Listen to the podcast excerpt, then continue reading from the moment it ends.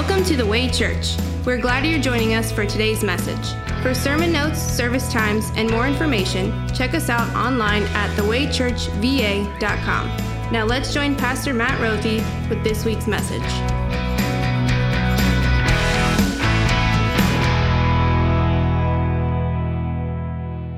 If the Way Church vanished tomorrow, would anybody in our community notice?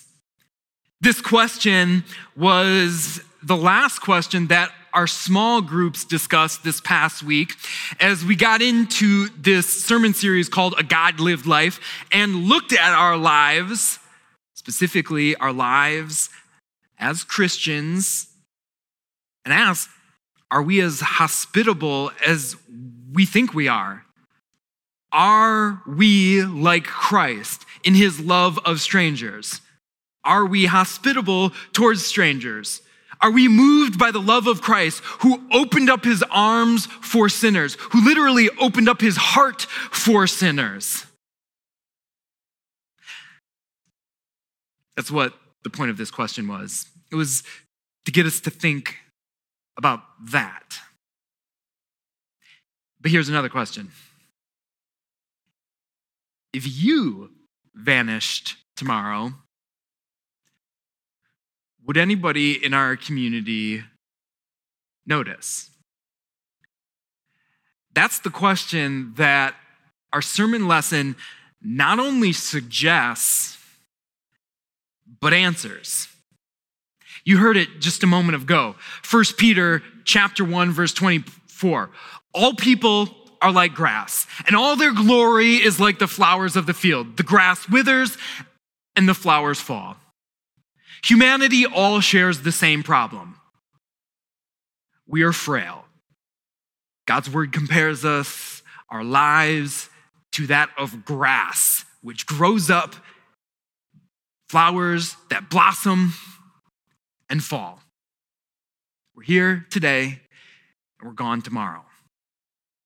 This is true for everybody. This is true, and no one is excluded.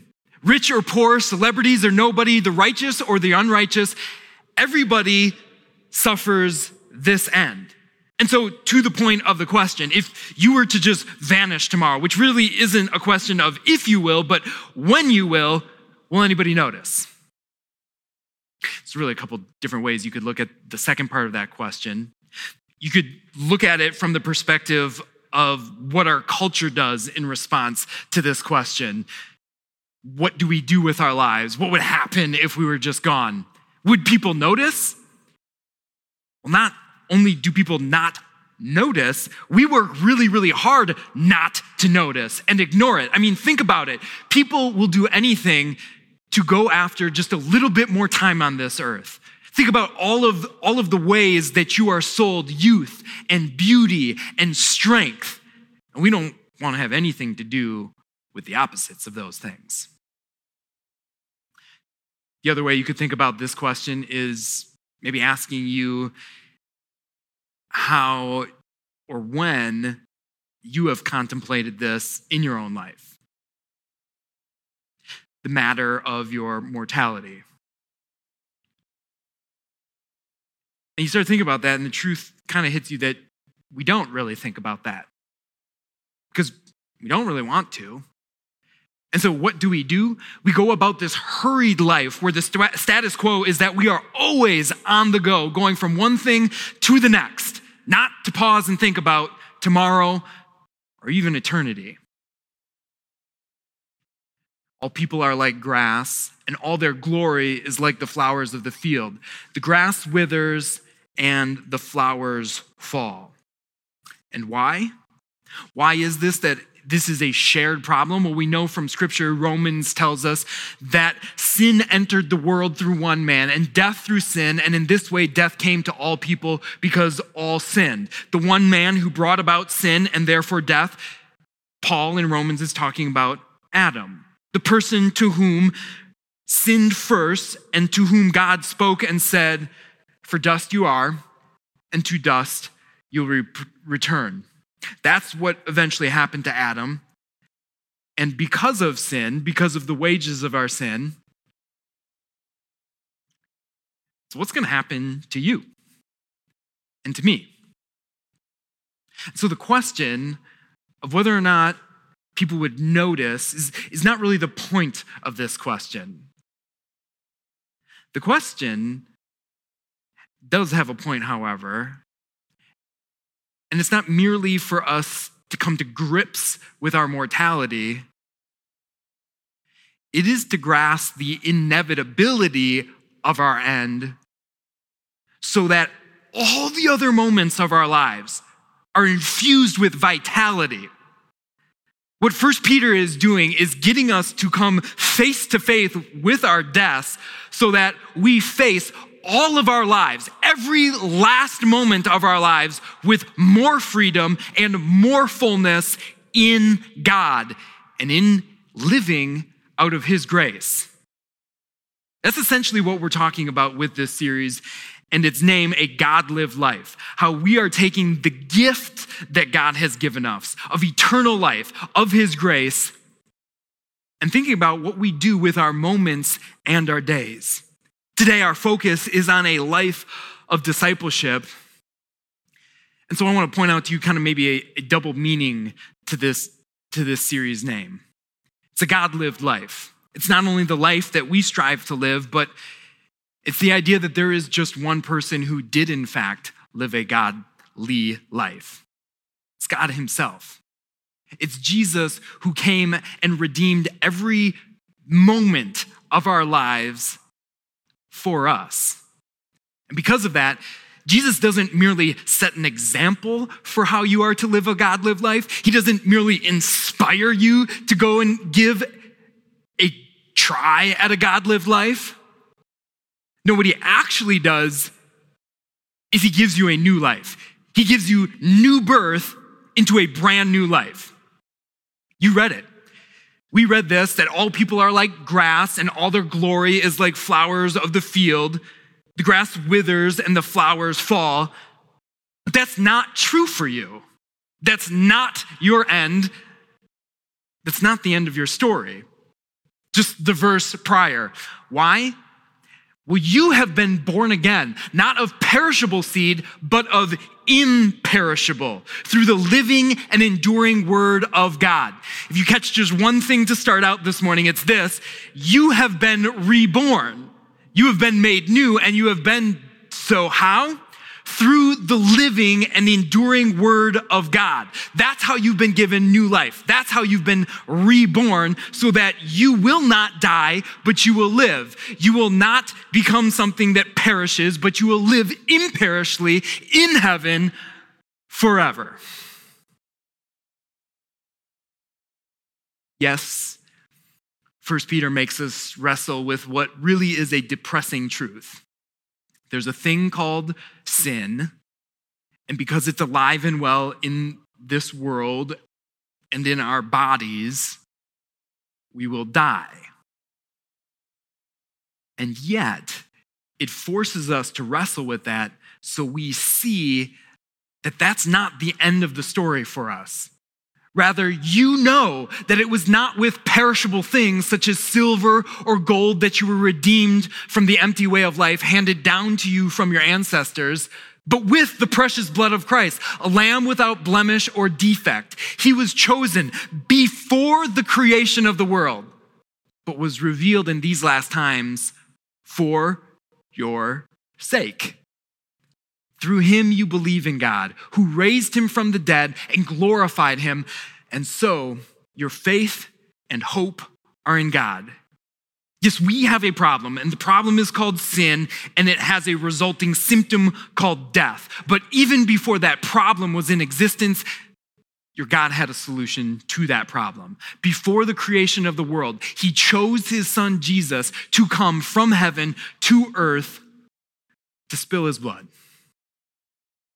to spill his blood and let it cover over you and redeem you, buy you back from an empty way of life, from a hurried, always on the go, purposeless living, and give you something greater a new hope and faith in God, glory in God that is not a perishable thing, but is imperishable, born through the imperishable word of God. You have been born again, not of perishable seed, but of imperishable, through the living and enduring word of God. All people are like grass, all their glory is like the flowers of the field. Grass withers, flowers fall, but the word of the Lord endures forever. And this is the word that was preached to you. Let me summarize. You know there's a problem called sin. You know it's going to equal your death. You know that there is life in Christ. Number four, that life in Christ, that new birth, that new life is given to you through the living and enduring Word of God.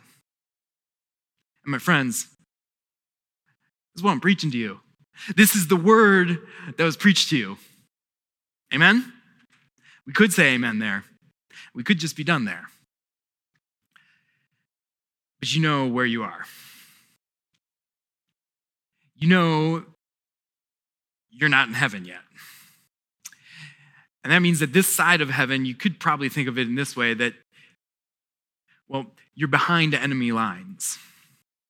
There are enemies that are, are looking to get you to do something very foolish. The enemies are the devil, sin that exists in the world, sin that exists inside of you. And before I tell you the thing that, that you know that those enemies are, are trying to get you to do, that foolish thing, let me give you a parallel, okay? Imagine this you have a friend or a loved one, maybe a spouse or a child, someone you love very dearly, who's sick. They're sick, and there seems to be no cure. You watch as they suffer pain, and there's nothing you can do about it. It seems inevitable that, that this will take them this will take their life, take them home to heaven. And then it happens. Doctors find a cure. They diagnose the disease and they understand that, that to fix this, there's actually a cure in place and it's rather simple. All your loved one has to do is, is take a pill. One pill every day for the rest of their life. And they'll have a normal life. They'll live with a normal life expectancy and all of the strength and the vigor and the health of, of any healthy person. They'll have that. So you imagine what would happen when your loved one takes that pill. Day after day, they get stronger and healthier, and they're able to live that way with you. And then what would happen if they just stopped? After a while, they got so strong, they got so healthy, they, they didn't really think they needed it anymore. And you had to watch and revisit everything that you despised so much.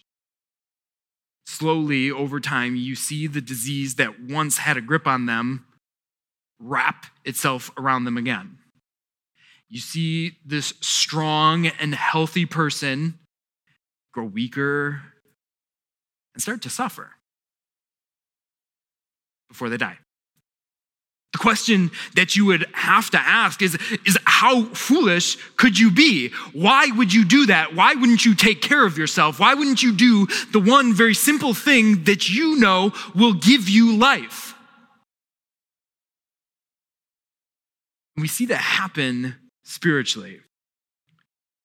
We have been born again we have been given new life in Christ, born through something that is not perishable. Through the living and enduring word of God, you have been given new hope. You have been given glory in Christ that is yours now, but will be realized full in heaven. You have been redeemed. You have been bought back from an empty way of life, held captive by sin, and been set free to live a full and free life with no guilt and no shame because you are baptized and you stand in Christ Jesus.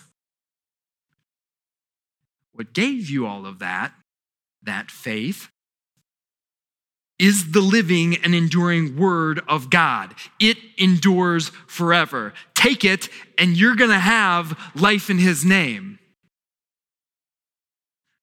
So imagine a loved one who comes to know all of that in Christ. Then, after a while, just stops. They think they're plenty strong on their own. They think they don't need it anymore.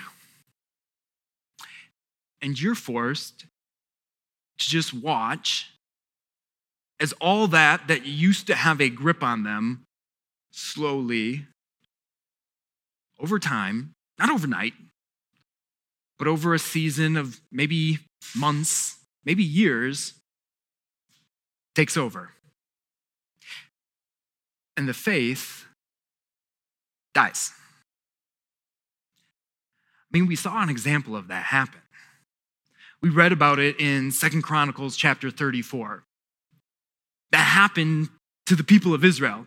Did you know just two generations before Josiah, he was the descendant of one of the greatest kings that had reigned in Israel. His grandfather was Hezekiah, a godly man who made sure that God's laws, God's word was freely preached and proclaimed throughout Israel.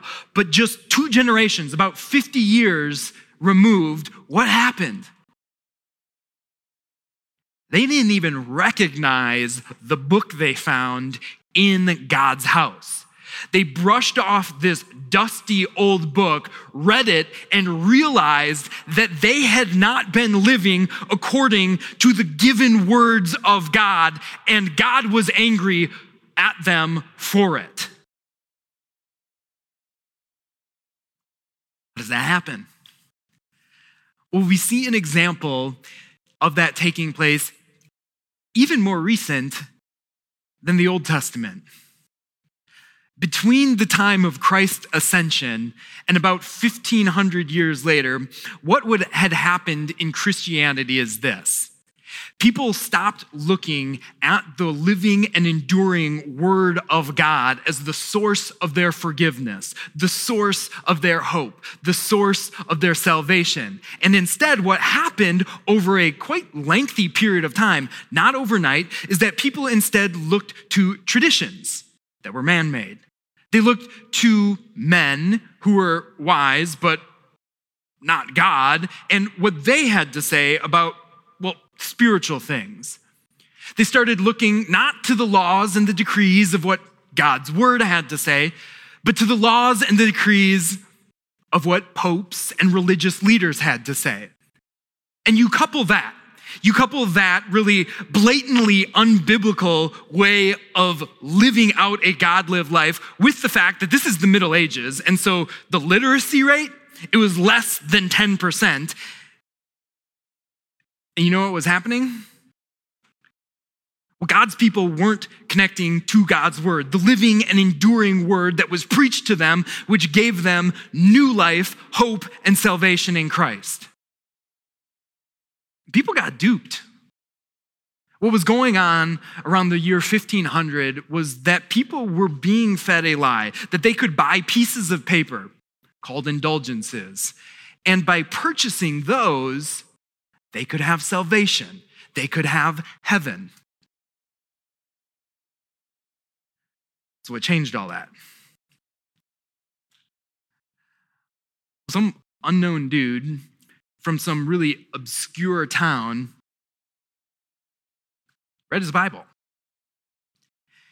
He read his Bible, and what that man, Martin Luther, did was end up posting 95 theses or, or 95 different, different discussion points about what he had read in God's word, and, and he hoped to just have a discussion about, an open debate about with the church of his day. I won't read those 95 theses, but I'll summarize the two takeaways. The first was this that God's word, God's word is the thing that determines truth and reality. It is not your logic or your reason. It is not religious leaders or the church. It isn't history or tradition, but it's God. God and what he speaks is what is true. And the second thing flows from that that salvation doesn't come from you or what you do, salvation comes from the Lord. And salvation comes to those who have faith. And faith comes from the Word of God. Don't believe me? Listen to the Word of God. Romans 10 17 says, So then, faith comes from hearing the message, and the message comes from the Word of Christ. Maybe in another sermon some other day, we'll talk about the biblical literacy rate in our culture. And we could. We could talk on and on about how the biblical literacy rate has sharply declined, well, really, in the past two centuries. Excuse me, past two generations. We could talk about how that has been paired with the fact that worship attendance and engagement in Christianity has also declined. We could talk about how millennials, especially, and Gen Z also, claims to be very, very spiritual, but not religious. And yet they haven't read spiritual literature like the Bible. But this isn't a sermon about our culture. It's also not a sermon about 1500 medieval time Germany. It's not a sermon about Old Testament Israel. It's a sermon about what's happening in your heart and in your home. I said that the very first thing that I, I want you to take home, and, and, this really is it, if there's one thing you take home today, it's that the living and enduring Word of God is the thing that creates faith in your heart. Closely followed, here's the second thing. And it's scary, it's rather creepy. That there really are enemies that are looking to separate you from the source of life and salvation. The devil, the sin that's in the world, and the sin that's in our flesh wants to do nothing more and is working very hard to separate you from the love of God that is in Christ Jesus. And we know, Romans tells us that there is nothing in all creation that can separate you from that. And so they don't just go to your faith and try to snatch it out of your hand. It doesn't work that way. The devil knows he can't do that. Instead, what he tries to do is slowly, over time, trick you into simply walking away, unplugging from the living and enduring Word of God that has brought you new life, that has given you new birth, and starve you out. And you see it, I see it, this spiritual malnourishment taking place in our own faith family. The devil, the world, our sinful flesh, it, it might use bad times. It might use the loss of something, maybe the loss of your health or your mental health, the loss of an opportunity or a job, the loss of a loved one or a loss of a relationship. And you don't go to God's word for comfort. You don't go to a Christian friend or your pastor to talk about these matters. Like a turtle, you just retreat into your shell. And when that happens, the devil wins. It's exactly what he wants you to do. I could tell you story upon story of, of seeing this happen in the last year and some months throughout the time of the pandemic, you see this happening. It hasn't been very pleasant, has it? And so, what has happened is what just started out as maybe social isolation. Well, it leads to emotional and relational isolation that leads to a spiritual isolation. And the people that God has given his living and enduring word to stop sharing it with each other. But it's not bad times. That's not the main weapon that the devil, the world, and your sinful flesh use to separate you from God's word. Now, oftentimes, that drives us closer to Christ, and, and the devil knows it. So instead, he uses really good things or seemingly good things.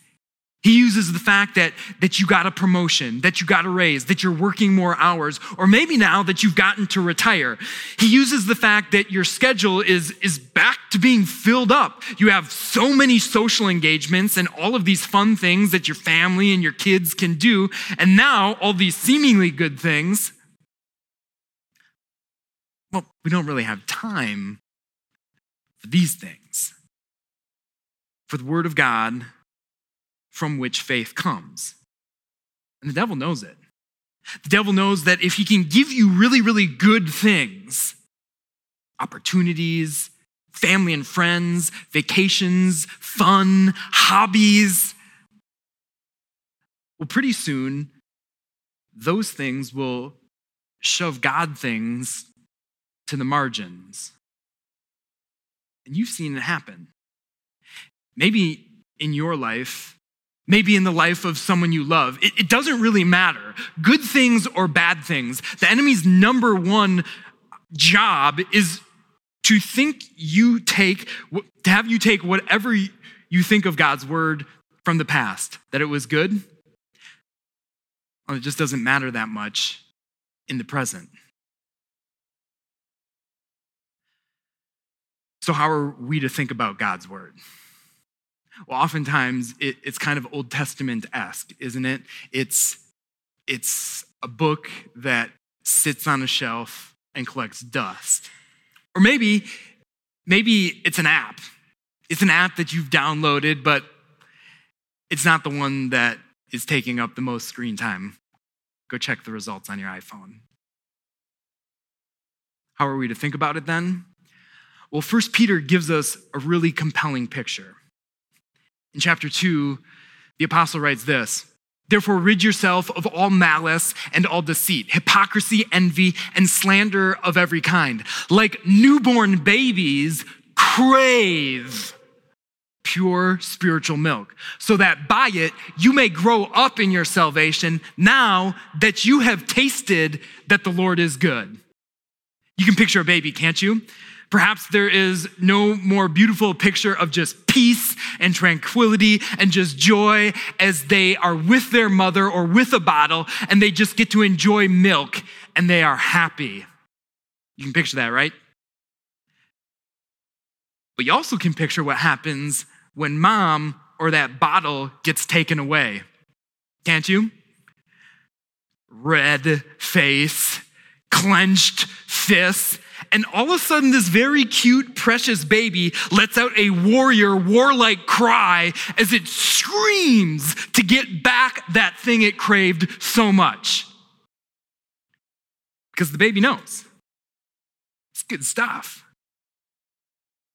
But they also know not only is this something they want, this is something they need. This is something they need to live and to thrive. How does God want you to look at His Word?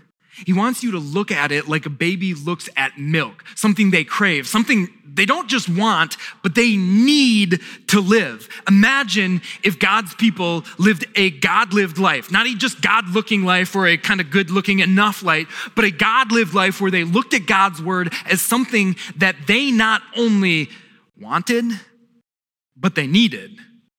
I mean, why wouldn't you want to be with Christ who walks with you all the way, giving you everything you need?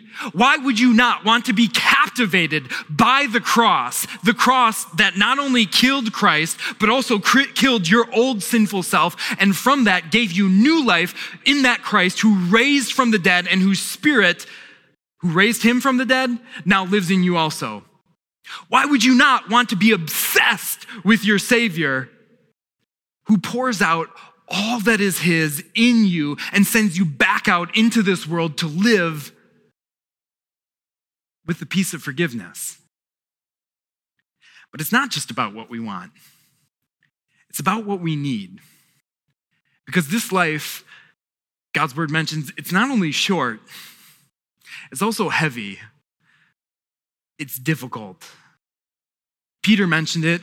He talked about malice and deceit, hypocrisy and envy, slander of every kind. You experience these things in your own way broken relationships and broken bridges, stress and pressure, envy for things that you don't have, deceit and lies, for not being thankful for things we do have.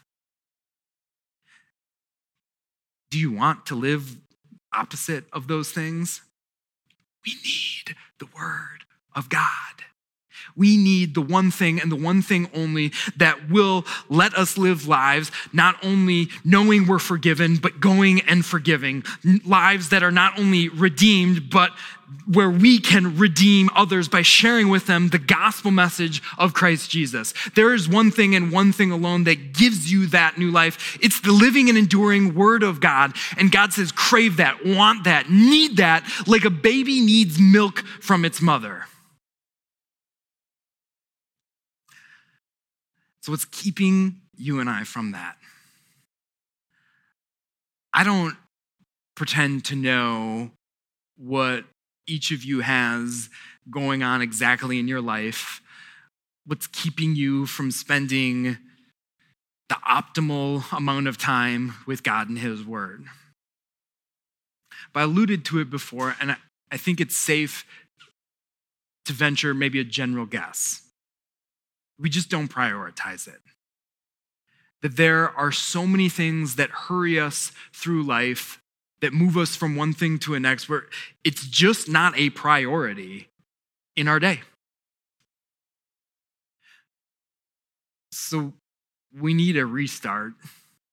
We need a, a refresh from that empty way of life. So, what would it take? I guess what I'm asking is what would a reformation in your life look like? Let me, let me tell you a story about this guy, the namesake of the Reformation. He was busy, and not by medieval standards, by modern standards, I'm willing to bet he was busier than you. This is a man who, throughout the Reformation, he preached on average every two and a half times, every two and a half days. And when he preached, he, he didn't just preach once like your pastor gets away with. No, he would preach multiple times throughout the day. And not only that, he would write hundreds of publications a year, not to mention the private correspondences that he was sending out, not to mention the fact that he, by himself, translated the Bible from German, or excuse me, from Latin into German. Oh, and on top of that, he was writing around just 40 hymns and songs. Oh, and by the way, he was also overseeing very aggressively the publication and the printing of all of that with this new invention called the printing press. He did all of that. He did all that while he traveled extensively to to meet with religious and civic leaders during the Reformation. On top of that, he was a professor at a college, and his house was actually rather large. He got to take over a huge house in the town in which he was a professor and which he lived.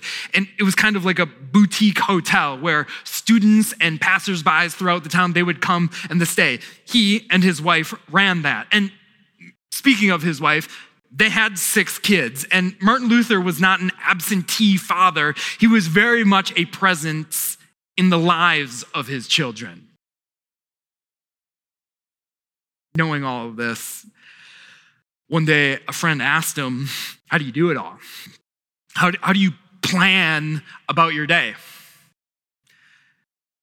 He answered this. He said, I have so much to do that I shall spend the first three hours in word and prayer.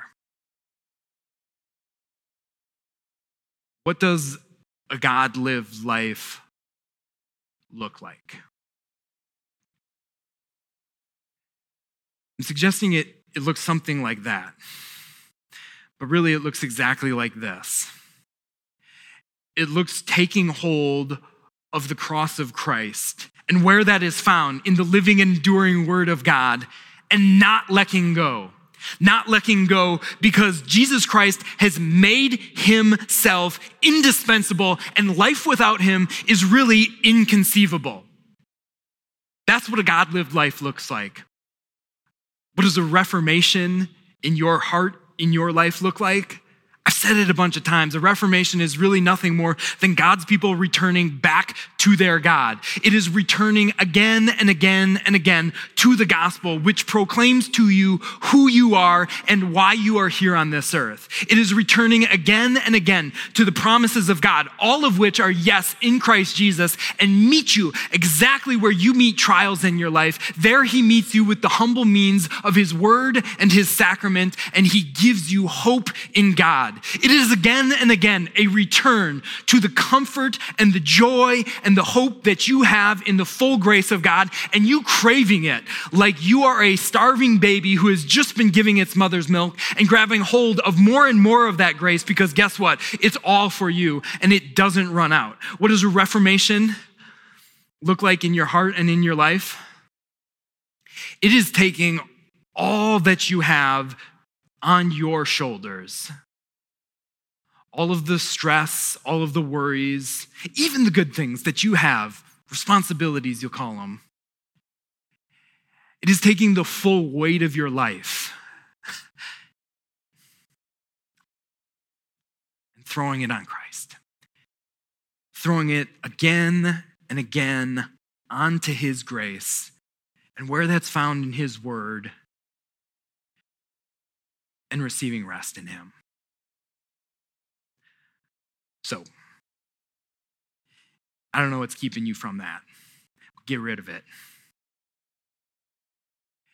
Get rid of whatever hatred, whatever malice is in your life. Get rid of, rid of whatever deceit, whatever lies you're telling yourself about how that's not something you can do or deserve to do or want to do. Get rid of all the hypocrisy. Get rid of your God looking life and start living a God lived life.